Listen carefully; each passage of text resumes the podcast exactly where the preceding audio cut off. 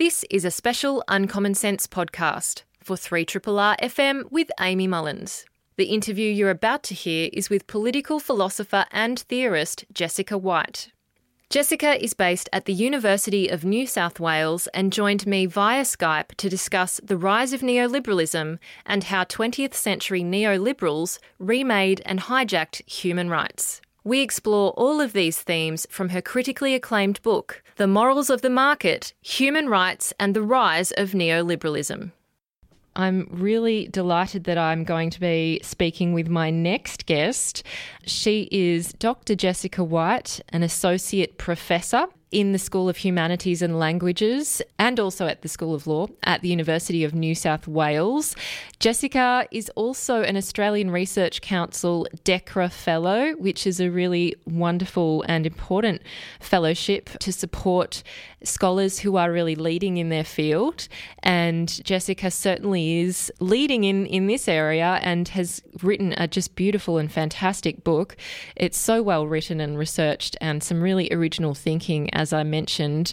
It's called The Morals of the Market Human Rights and the Rise of Neoliberalism, and it was put out by Verso Books, which is a UK based publishing company putting out some really great radical ideas and Jessica's is among them. So I'm really delighted that Jessica will be joining me now via Skype to talk all about um, this book and the ideas behind it. And I welcome Jessica now. Hi there. Hi. Thanks so much for joining us today. Thanks for having me on the show. Now, I um, I think it was about January, and we were having the bushfires, and um, I was anxiously looking at the news and on Twitter to kind of keep track of what was going on. And an article in the Jacobin came up, and it was about your book, and uh, the title read "When Neoliberalism Hijacked Human Rights," um, and it was a review of your book, and it just really caught my attention, and it sounded like a fascinating subject, and it brought together two concepts concepts that I hadn't really considered um, as being intertwined. And so, first up, I wanted to ask you how did you, um, as a researcher and an, as an academic, someone who's thinking about these issues, get to a point where you thought there's a story here, there's something more to neoliberalism and human rights and, and how they've, um, I guess, been connected over the last century? Well, I was really struck by the fact that when we think about neoliberalism and human rights, there's a sort of general tendency to assume that these are really contradictory and almost opposite phenomena. We often hear that neoliberalism is simply about free markets, entrenching international and national inequalities, um, whereas human rights is about human equality, it's about anti discrimination, it's about defending individuals against state violence. But I was sort of struck by the fact that, in historical terms, both these movements really came to prominence around the same time, so from the late 1970s. And I was dissatisfied with some of the existing scholarship, which really framed this just as a kind of a historical coincidence. So I decided that it was worth looking in a lot more detail into what the historical relationship was between human rights and neoliberalism, and particularly looking at how major neoliberal thinkers talked about human rights throughout the 20th century. Yes, and with neoliberalism, one of the early things that you highlight in this book is that it is not an exclusively economic doctrine. So, if it isn't exclusively about economics, what is neoliberalism? Yeah, look, well, that's a big question, and I think it's a really important one because a sort of standard argument or definition, I guess, would be that neoliberalism is about free markets and it's about extending economic logics to all areas of life. Now, there's some truth in this, but when I started looking at a bunch of thinkers who were the pioneers of neoliberalism, and this was a bunch of people like Friedrich Hayek, uh, Ludwig von Mises, a bunch of German economists also known as the Ordo liberals, and a range of people who started organizing from the mid 20th century and wanted to revive liberalism what you saw in them is that they were making not just economic arguments, but they were making very distinctly moral arguments. And not only were they making moral arguments, but they were arguing that what they called a free society or a liberal society could only survive if it institutionalized a particular form of morality. So I got very interested in these arguments that neoliberal thinkers were making about morals and political organization, and I found that human rights actually played quite a significant role there. Yes, and so as you've said there, a lot of people would think that that neoliberalism is about the kind of invisible hand of the market, and it's not discriminatory, and it just does whatever um, the market thinks is best, and therefore it has this amoral quality. It's sitting at a, a separate plane, and it's not tarnished with the biases of humans, but that's clearly not the case. So, in terms of the moral dimension that emerged at the beginning of this formulation of neoliberalism, what was it? What what were those moral elements that these really men uh, deemed to be important? Um, and I'm thinking about that first meeting that you speak of, where they got together in I think it was 1947 to kind of think about liberalism in a different different way? Yeah, well, I think one of the things that's really important about what neoliberalism was as a project is to think about that time when it was formulated. So from 1947, um, although some of these people had been organising and thinking for a couple of decades before that. But really, neoliberalism emerged in a context of widespread social democracy, economic planning, a period in which many people believed that the sort of laissez faire or free market ideas of a previous liberalism had been completely discredited. And so the neoliberals were very conscious that they couldn't just assert these ideas of the invisible hand of the market, because in a context where people, for instance, had been through the massive unemployment and dislocation of the Great Depression, the argument that the invisible hand of the market was just going to sort everything out didn't really have a lot of purchase. So, what they started doing was thinking about what the moral and the legal and institutional conditions were that would enable a liberal market order to thrive. And they really identified the question of morality. And what they believed, and Friedrich Hayek was particularly um, concerned with this point, is that essentially a sort of individualist morality, which enabled people to pursue their own goals and to tolerate a very high level of inequality and to accept social positions that essentially the market doled out was the essential complement of a free market order. And he had this uh, very striking, very disturbing argument, which was a sort of a racialized argument about the development of morality. So Hayek argued that humans had been used for millennia to living in small groups or in sort of tribal scenarios, as he put it, and that this had made us accustomed to forms of egalitarianism and to believing that we should together pursue common ends. And he believed that all this was threatening to a market order, and that what a market order required was not egalitarianism, collective ends, forms of solidarity, but it required that individuals simply pursue their own ends and have faith that in doing so, they'll bring greater benefits to the whole.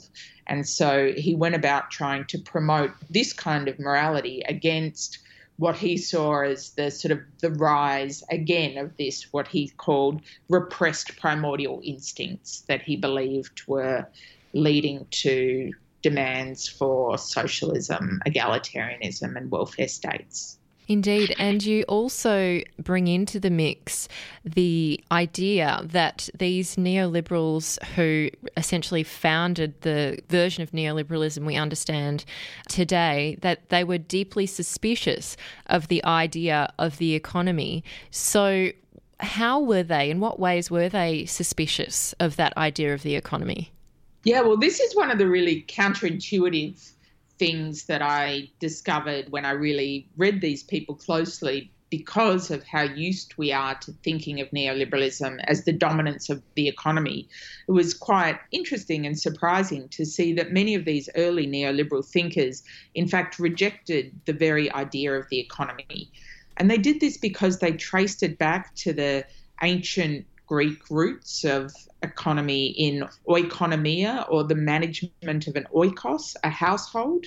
And they believed that when we talked about an economy at the national level or at the world level, this smuggled in an idea that an economy was like a household, that it potentially had a single set of ends, that its du- that its members had duties to each other, at the very least duties to keep each other alive, and that it would be governed by a kind of norm of collective solidarity or sharing. And for them, this was a very dangerous assumption. And so they argued that you can't and you should not confuse an economy with a market because a market order is, in fact, not an economy oriented towards a single set of ends. It's a spontaneous order, which is produced when individuals and families pursue their own particular ends through forms of entrepreneurial activity and market exchange. And so, when we're thinking about this development, a, a, focus on the market and what it can deliver, and also neoliberalism, it might be helpful to refresh the memory of those and what really existed before 1947 and um, how that contrasts, and then we can move further into, into neoliberalism.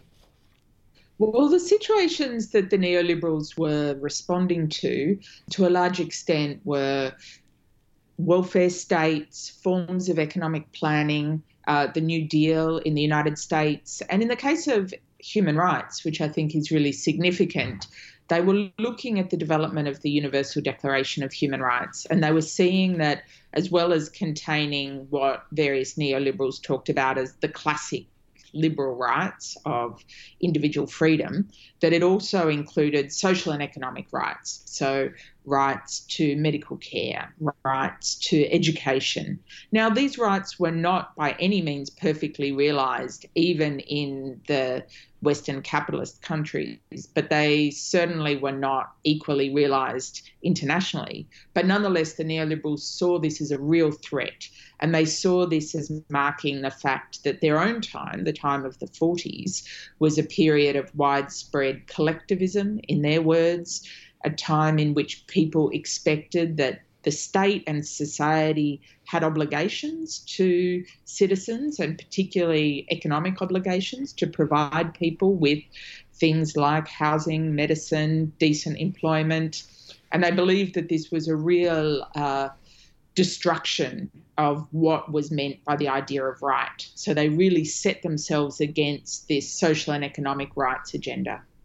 Yes, it's interesting that a lot of people now probably would not think of human rights and see those as distinct categories or distinct priorities in terms of the Declaration of Human Rights and the negotiations that were being undertaken, you do explore some of the discussions that were happening at the time and the different priorities of uh, countries at the bargaining table.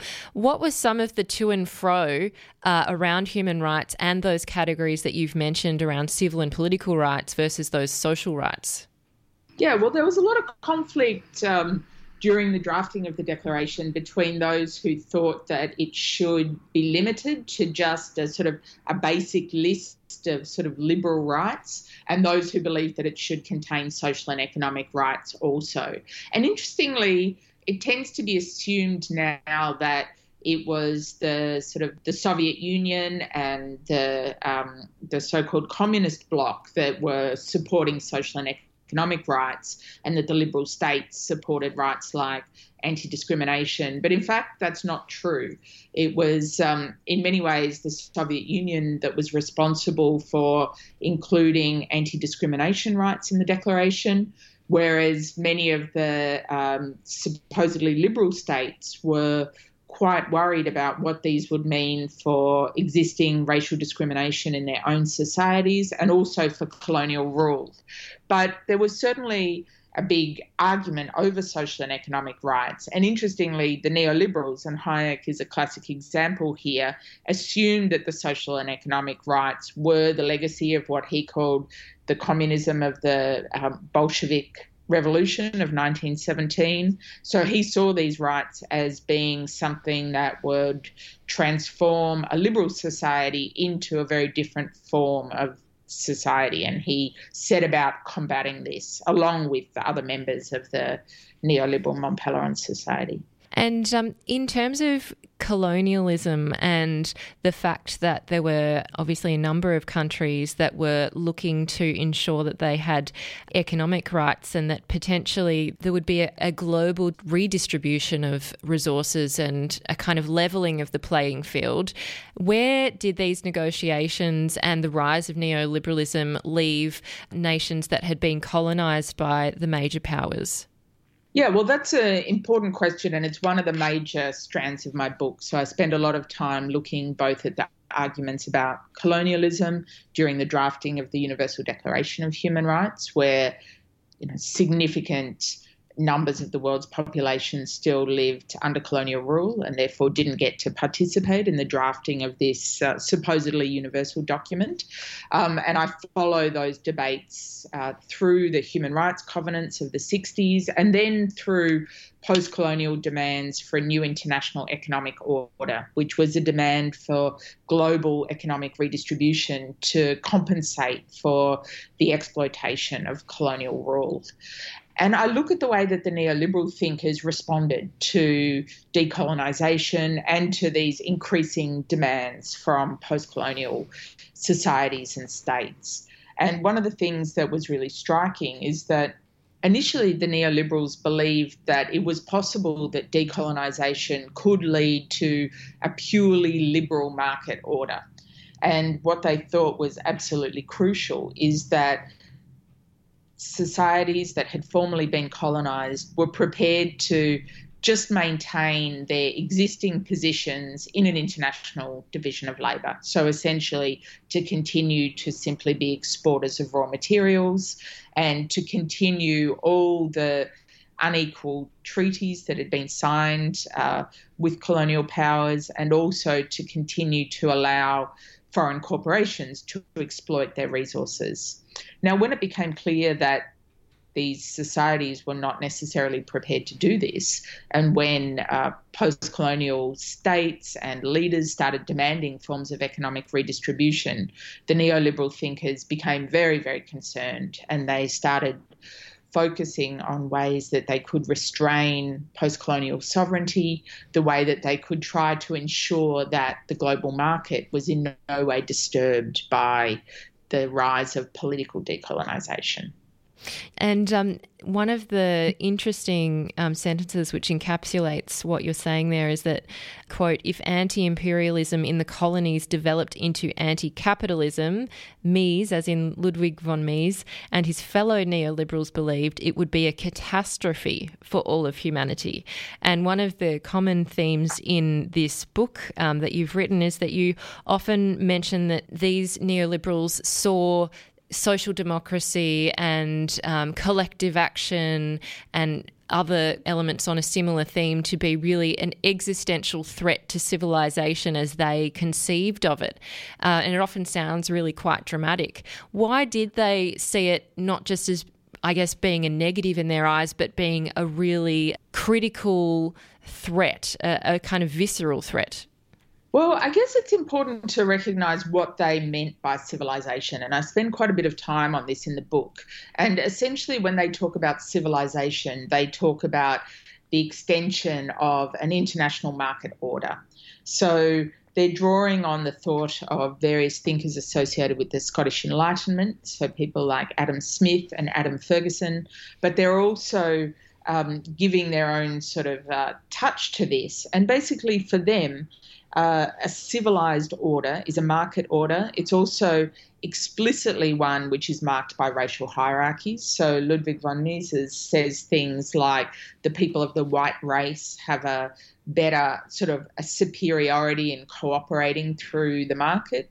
And so they had this idea that the development of civilization was coextensive and reliant on the extension of market relations. So this meant that whenever they saw existing market relations as threatened, they did, as you say, respond in this extremely dramatic sense where they framed this as an absolute catastrophe, the decline of civilization. And the consequence of that was that as much as they defended what they talked about as the peaceful and civilizing quality of market exchange, that whenever they saw market relations as threatened, they were very prepared to support forms of widespread violence in order to consolidate those market orders. Mm, that's really interesting. And it reminds me of the other contention that the neoliberals had, which is that their conception of society and the way the market would operate, um, they believed would lead to a peaceful society with less conflict. So, what was the reason for them thinking that that would be the outcome? Well, one of the arguments that I make in the book, and it goes together with this argument about neoliberalism not being simply an economic program, is that the neoliberals had this distinctive political argument for market relations, which they argued would lead to peace. And in making this argument, I, uh, I take up the argument of a great thinker, Albert Hirschman, in his book, The Passions and the Interests, where he identifies this argument, what he calls a political argument for capitalism before its uh, before its triumph, and he finds in figures like the Baron de Montesquieu this argument that market relations were supposedly relations of mutual interest and mutual need, so they gave people an impetus to behave in sort of peaceful and mutually beneficial ways. And so the argument that Hirschman traces is one whereby supposedly market relations would lead to replacing the violence of passionate warfare with sort of cool, mutually beneficial relations of commercial exchange. Now, of course, these earlier thinkers made these kind of arguments in a context of very violent and brutal colonialism and the slave trade. So they certainly weren't writing in a time of peaceful commerce.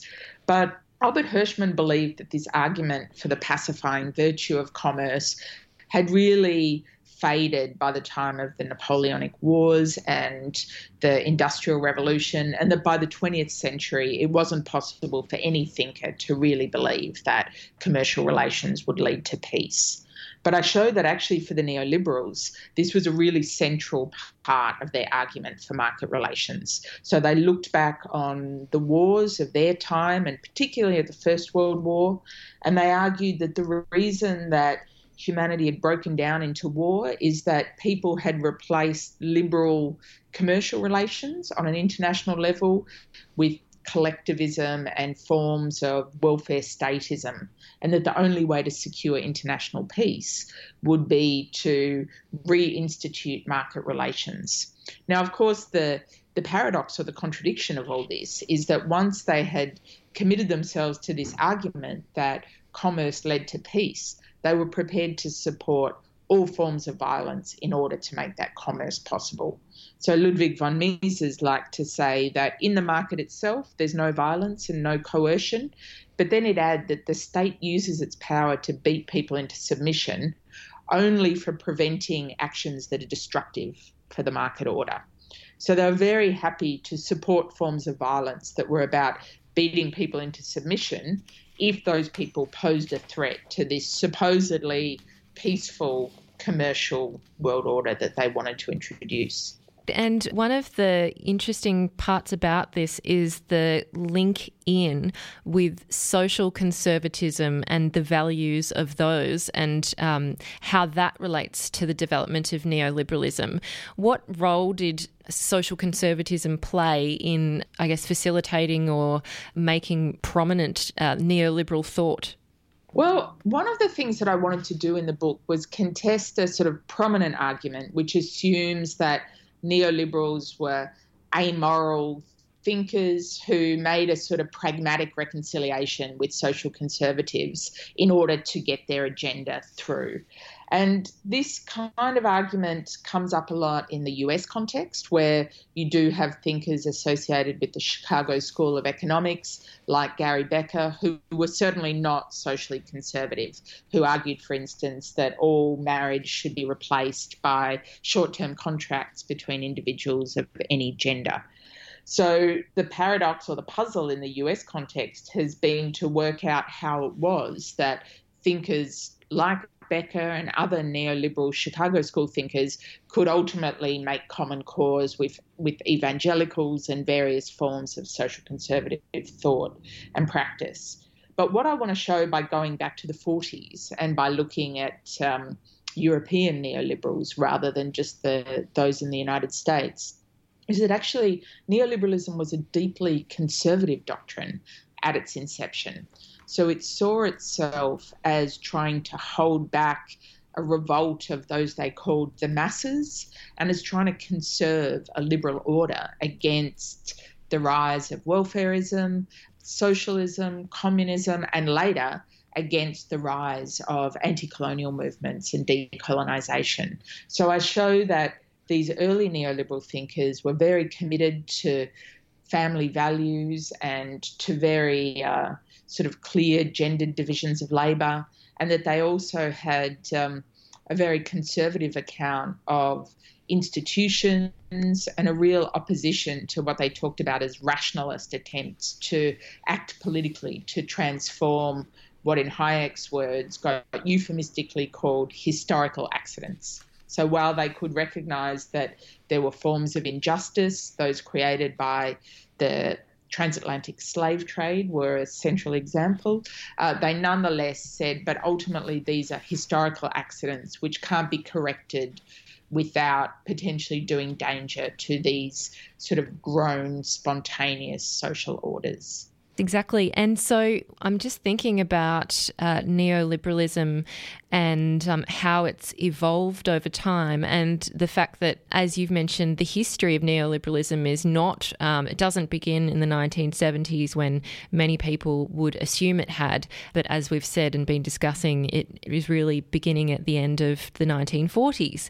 And so we see this kind of rise and rise of neoliberal thought and its pervasiveness through society. It almost became a doctrine that was part of life. It was um, not challenged by the majority. It's certainly not by the governments in power who benefited from the system in play. I'm interested in looking at how neoliberalism has affected human rights in recent history.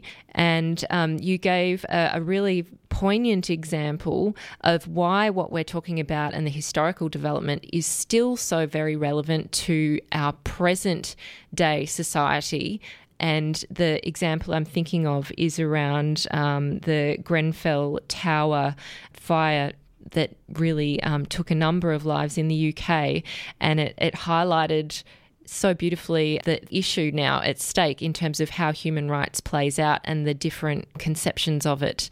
So, could you share with us that really um, interesting example and how it highlights your contention? Yeah, well, this was something that um, happened tragically as I was uh, writing this book. And I was very struck and really quite horrified in many ways by the way that the language of human rights was used in that context. And the example that I use in the book is of um, the Conservative Party peer Daniel Finkelstein, who argued that after Jeremy Corbyn, the former leader of the Labour Party, argued that so called land banked houses, empty investment properties, should be requisitioned to house survivors of the Grenfell fire. Finkelstein argued that this was the reason that we needed human rights protection to protect the human rights of these absent property owners when the will of the majority were against them. So here we saw human rights explicitly being used to um, protect private property rights, but also specifically to protect the rights of those who were seen as requiring protection precisely from the most marginalized people, from people who had lost their homes, from people, many of whom were immigrants who supposedly should have been the, the ultimate bearers of human rights. But you saw this language of human rights being weaponized precisely to deprive these people of any any right to housing, of any kind of uh, security. Yes, well, one of the elements of that, which it really does bring it home and it makes sense because um, it's not just confined to the UK, was this association of the human right to property and an individual's right to own property and protect their assets. And so that to me, when I read it, I kind of was taken aback at how that could be seen as a really an essential human right in the context of the Grenfell fire um, that takes precedence over the homing of now homeless and very vulnerable people. How has that individual private citizen right to things like property played out in society in general? And, and has that um, in in some cases taken precedence over the other elements of human rights that we would think of, like a a right to shelter, a right to water, a right to food, all of those elements. Look, I think absolutely it has, and I mean, one of the things that I show in the book is that in their early days of the sort of consolidation of neoliberalism at the level of major states. So, with the rise of Margaret Thatcher and Ronald in the UK and Ronald Reagan in the United States, that both of them relied on an argument for human rights in order to defend privatization and also the projection of a particular neoliberal ideology across the globe. So Thatcher argued, for instance, in favour of uh, privatising council housing, that those countries that defend property rights also defend other human rights. So there was this use of human rights language in favour of a very individualising approach to the privatisation of public resources. But I think the perhaps more disturbing thing that I trace in the book is that this what I call neoliberal human rights language was not just influential on the right. So it would be easy to dismiss the likes of Thatcher or Reagan and to argue that their so called concern about human rights was really pure cynicism and that really they were simply interested in the consolidation of wealth and resources amongst those who were already wealthy. But what I show is that many of the ideas pioneered by neoliberal thinkers about human rights were also taken up by human rights NGOs from the late 70s and the early 80s, and that many of those NGOs therefore became complicit in various ways with the rise of neoliberalism. You just went to the next topic, which I'm so glad that we can explore a bit more on in terms of those non governmental organisations, as you've said, they're not, in the most part, really very conservative, um, and often they are quite progressive in their values. So, how has that played out? That how have NGOs around the world used the language of human rights, the conception and the kind of formulation of human rights that the neoliberals have um, created and put forward, and what are the consequences? Well, one of the arguments that I make in the book is that this key neoliberal innovation was to promote this idea that commercial society or civil society, as it was also called, is a realm of peaceful, mutually beneficial, non coercive exchange between individuals, whereas politics is a sphere of violence and coercion and sort of masses imposing themselves on others. And I think that the outlines of that general conception were very influential on the human rights NGOs of the 70s and 80s, which tended to pit themselves against political power while naturalizing the violence and the domination and the exploitation that took place in the economic sphere or in the realm of civil society. But to give a specific example, one of the examples I look at in the book is of Médecins Sans Frontières.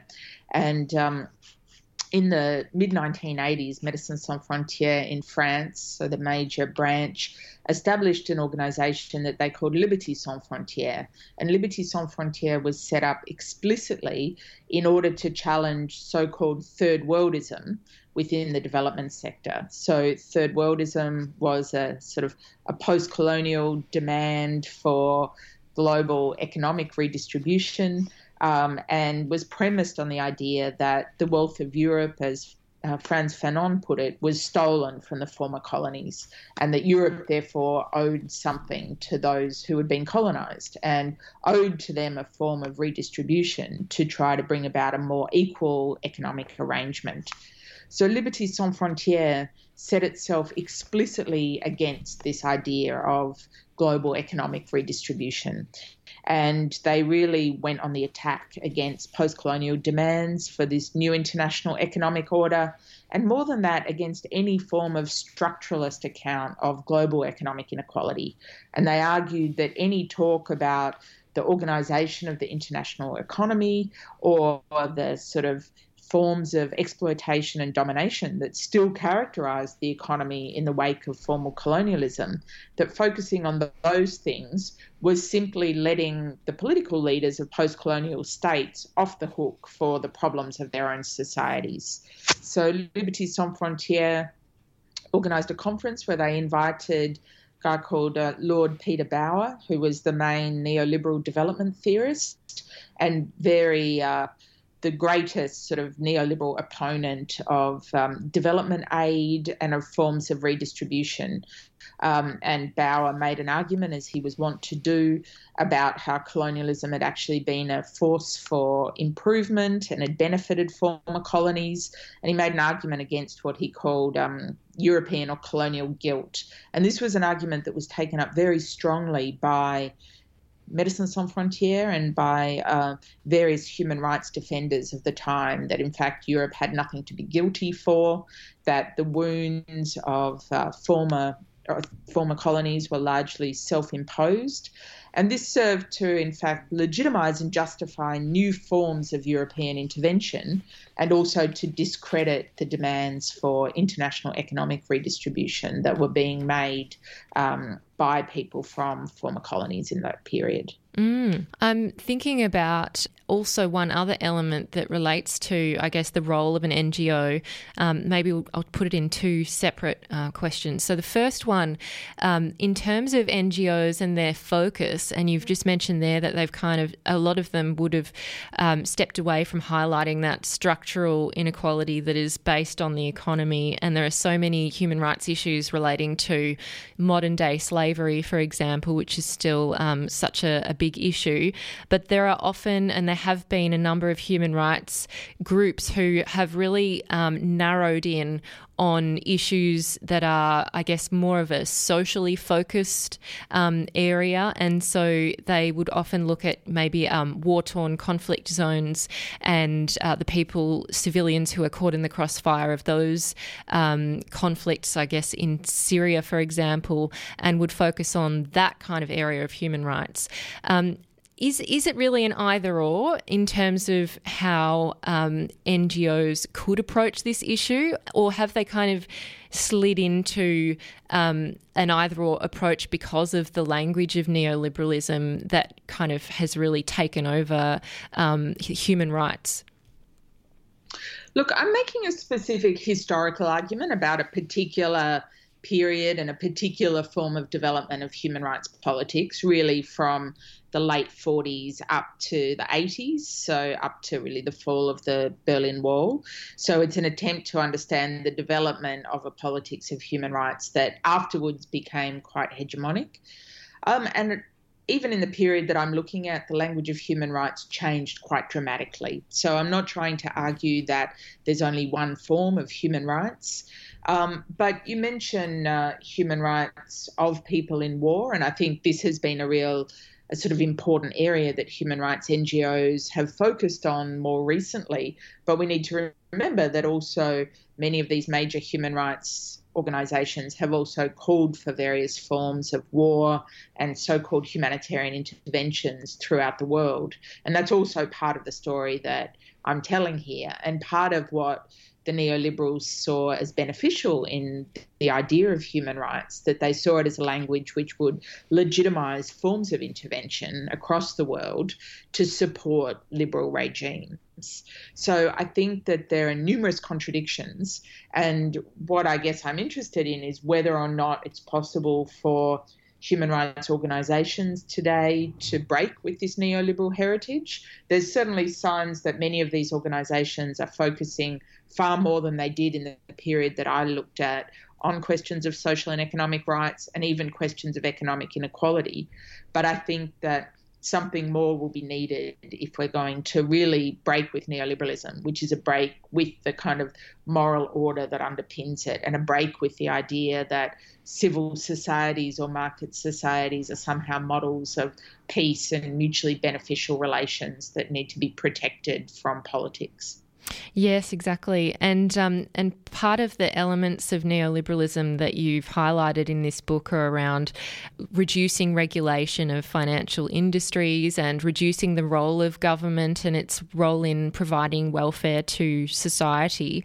And I was just interested in the idea of philanthropy and whether that is an element or could be an element of understanding in, in this situation of neoliberalism because there's a lot of debate nowadays around philanthropy and whether we should be reliant upon private, usually wealthy, but not always, donors who are kind of stepping in to fill a need that uh, the government is not acting in. Does philanthropy, or have you considered the role of philanthropy and how that might fit into the picture of neoliberalism and uh, human rights?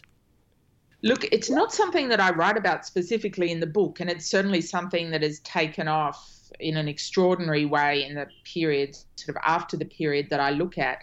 But it's certainly something that I think is quite disturbing that we have private individuals who are able to exert enormous, enormous influence on what the priorities should be, whether they're for global development or health or environmental protection, simply by virtue of the fact that they have astronomical amounts of wealth, wealth that far exceeds that of numerous countries combined. So I think that this kind of move to philanthropy is part of the same dynamic that I'm looking at, which is a real valorization of private power at the expense of political and public power, uh, and also a real belief that massive private power does not need to be subjected to any kind of democratic constraint or oversight. So I think, for my part, that that's really the absolutely the wrong way to go that we should not be allowing extremely rich individuals to set the agenda for global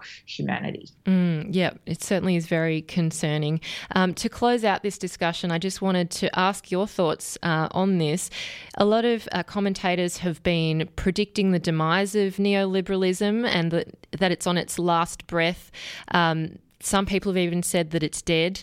Uh, given that your um, book has really highlighted that it's not just um, an economic doctrine, that it is really ingrained within society in a number of ways and certainly um, intertwined with human rights nowadays, what's your view on those uh, claims that neoliberalism is on its last legs, it's almost over, and or it's already finished? Look, I think that a lot of the question of how we answer that depends on how we define neoliberalism. And I think often claims about the end of neoliberalism rely on an idea that neoliberalism is simply about free markets, laissez faire, etc.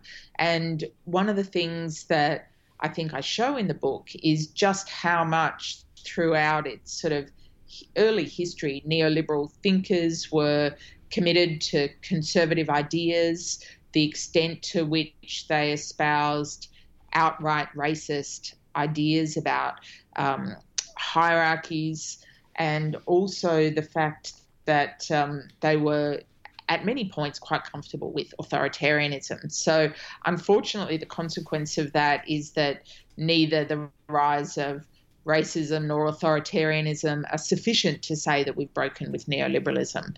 What I do think we have broken with, though, is a belief in the promises of neoliberalism. So I think that there are very few people nowadays who really believe that more austerity or more liberal reform is going to lead to a better life, either a better economic life for them, let alone a, a world of peace and mutually beneficial social relations. So I think that the promise of neoliberalism has certainly worn out, and the question will be whether it's possible to replace it with something that is about creating a more equal and a better world rather than one which is a sort of move towards forms of brute violence, authoritarianism, and new forms of hierarchy.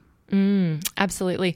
Jess, it's been so fascinating to speak with you. And I've got to say, the book is just so beautifully written. It's very uh, compelling to read, and it's also really um, fascinating and obviously well researched. So, congratulations on such an original piece of work. And um, I hope to keep an eye on what you do in the future. And thanks so much for sharing your thoughts with us today. Thanks so much, Amy, and thanks for having me on the show. It's my pleasure. I've been speaking with Associate Professor Jessica Whyte. She has written a book called The Morals of the Market Human Rights and the Rise of Neoliberalism, which has been released by Verso Books, V E R S O, and that is a UK based publishing house that uh, you may be familiar with. And they publish some really great and quite groundbreaking texts, of which Jessica's definitely is.